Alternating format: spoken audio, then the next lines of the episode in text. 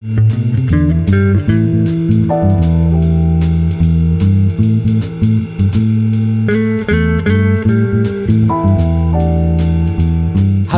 and welcome back to Cover to Cover and to the second of three podcasts about crime fiction, but more particularly the landmark Swedish TV crime drama Wallander. In the previous podcast, we mentioned the importance of characterization. In our opinion, here at Cover to Cover, the mark of a great novel, whether it be a crime novel or any other type of novel, is great characters, great characterization. Think of Stiva, Prince Oblonsky from Anna Karenina dropping oysters down his throat with such relish in that restaurant scene with Levin. Whether it's a novel or a TV drama, the characters in the series, in the novel, they have to be engaging, they have to be believable. They have to tremble with delight before a plate of fresh oysters. As readers or as viewers, we have to want to know more about them, to be interested in their lives. Now, in the Wallander TV drama, obviously the crimes that occur provide the narrative impetus and drive for each episode. Sometimes more than one killing takes place, and Kurt Wallander and his team have to pursue and connect the various clues, the leads, the events in order to successfully solve these crimes. And as we have seen in the Wallander series, many of these crimes reflect some kind of fundamental social issue, such as racism. Now, each episode in the series is only 90 minutes long, so there is no time to lose. In other words, the crime narrative provides tremendous energy and pace and also, of course, tremendous stress. And one of the features of this particular series is to see how that stress affects the principal characters. In the first series, there are stories about mental illness, about immigration, about racism, about exploitation, about pedophilia, all tough issues. But I suppose ultimately, for me as a viewer, the crimes retain my attention less than the characters. In series one, there are three main characters Kurt Wallander, his daughter Linda Wallander, and another policeman, Stefan Lindman. And of course, those three characters are all very strong. But it's not just them. Also, the secondary characters, Svartman, Lisa, Martinson, Nyberg, Ann-Britt, Karen, the medical examiner, Ebba, all of them are believable. They're engaging. They have personalities and desires of their own. They each have a past, their own idiosyncrasies, their own backstory, their own motivations, their own scars, and their own worries.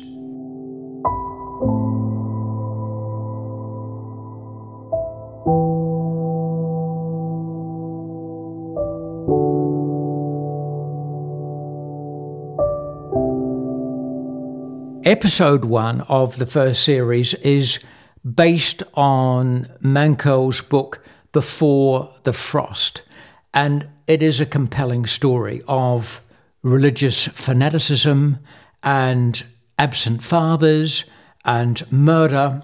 And as in many Wallander episodes, there is a reference to real life events. In this case, the Jonestown mass suicide that took place in Guyana in 1978. The cult leader who drives the action in this series one, episode one, is the long absent father of Linda's friend Anna. And here, let me say a word about the actress who plays the role of Anna.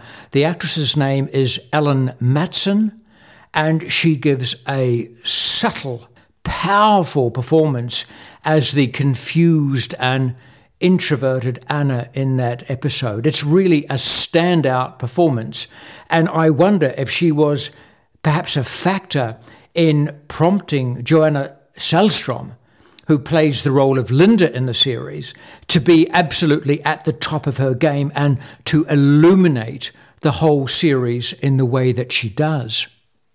In this episode, it transpires that Anna's father, who ran out on his wife and daughter and left Sweden when Anna was just a very young child, it transpires that he was present at Jonestown in Guyana in 1978 as a young man and was one of the few people to survive that real historical event in which more than 900 people died. Now, as a much older man, he is back in Sweden and leading a similarly misguided group of religious fanatics in attacks on churches and on people who have, as he sees it, disobeyed God's law. So the criminal story, complete with swans that in a horribly graphic moment are set on fire and take to the air across a lake screaming. This is a very compelling story.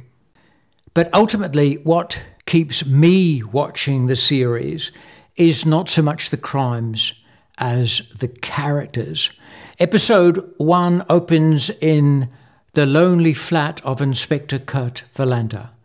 As usual, he's listening to opera. As usual, he has a glass of whiskey in his hand. His ex wife, herself half drunk, calls and asks him whether he remembered to go to their daughter's police graduation ceremony in Malmö, as he had promised to do. Kurt says, Don't worry, I will be there. What do you mean? She replies. ceremony was today. No, no, no, says Kurt. It wasn't today. It's tomorrow. I marked it in my book. He's tired. He's a little unsteady on his feet when his ex wife says, in a mocking tone, I can just see you standing there with a glass of whiskey in your hand, right? he doesn't reply, but we see the glass, of course, and we see him sheepishly replace the glass beside the telephone. In fact, as we soon discover, he has got his dates wrong, and the graduation ceremony for his daughter has already taken place.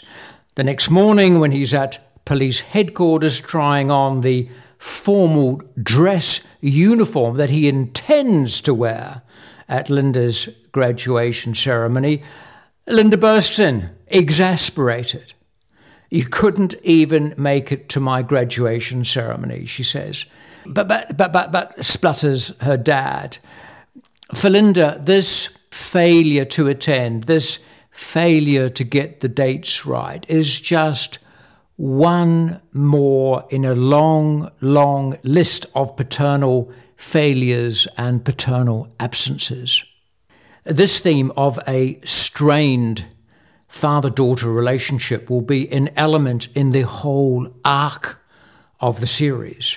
And the theme is also reflected in this episode in the unhappy fate of Johanna's friend Anna Westin, who has not seen her father for many years her father has now, of course, returned preaching a gospel of hate.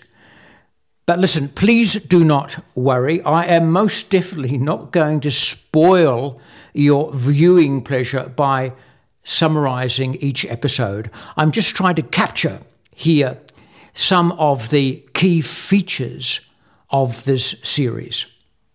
The other key element of episode one is the introduction of the new colleague Stefan Lindman, who is immediately attracted to Linda Wallander, who herself is attracted to him. Their budding romance will lead to a lively sex scene in episode three, which has a, a an amusing coda because the next morning Kurt turns up unexpectedly when Stefan and Linda are still in bed. But alas, the relationship between Linda and Stefan will almost immediately run into difficulties. As we mentioned earlier, all the characters carry marks and scars from their relationship past.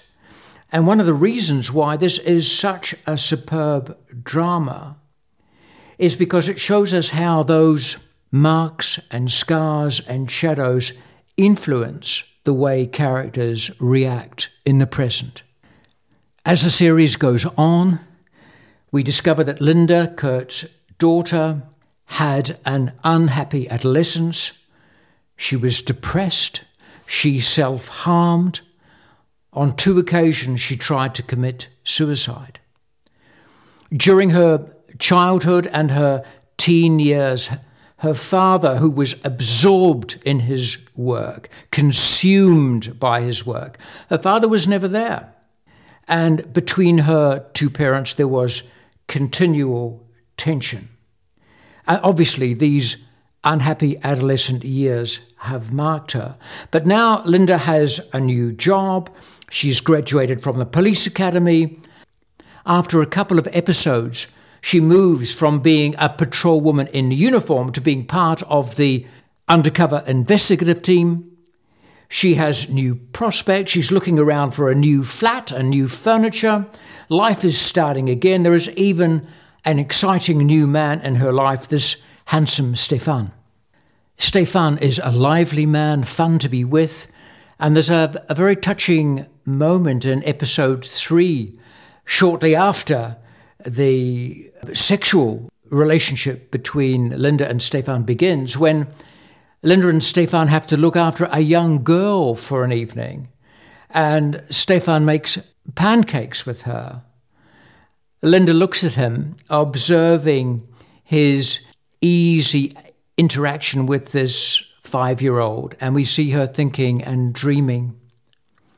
Stefan is an action oriented guy who immediately recognizes how good a policeman Kurt is, but there are shadows from his past, there are scars, and as the series goes on, these shadows will loom larger and larger.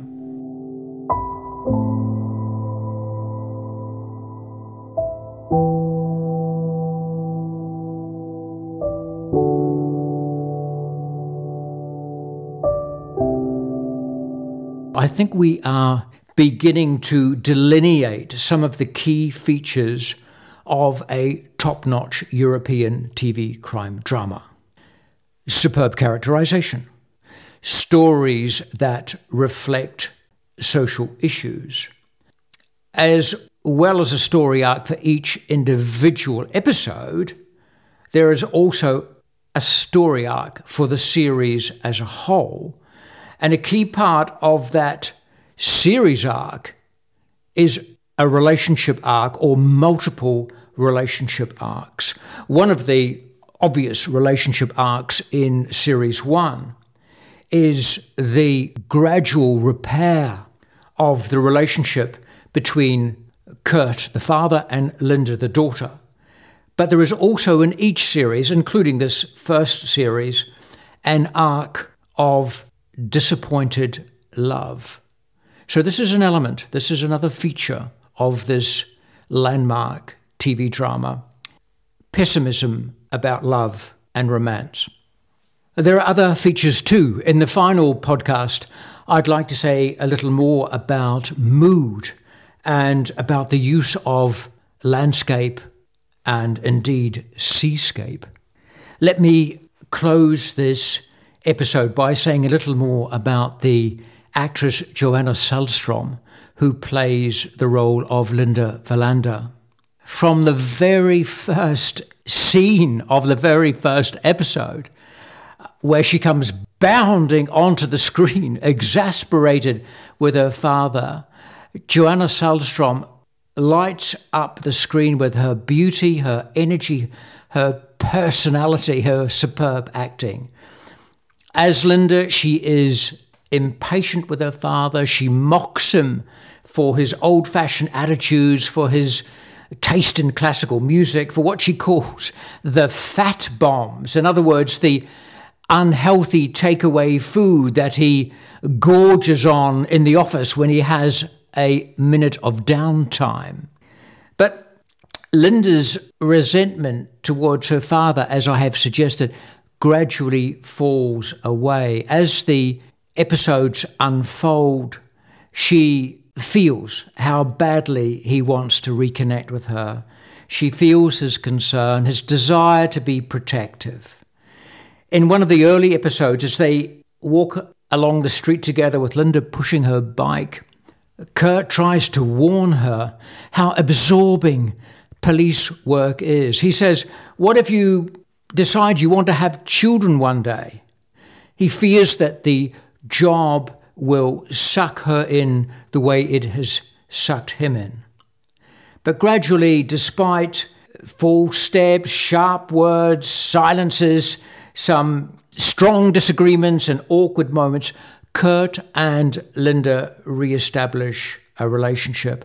And of course, Linda is very much like her father in her fearlessness, her willingness to go the extra mile, her willingness to work outside the police manual and outside standard safety procedures if the situation demands immediate action.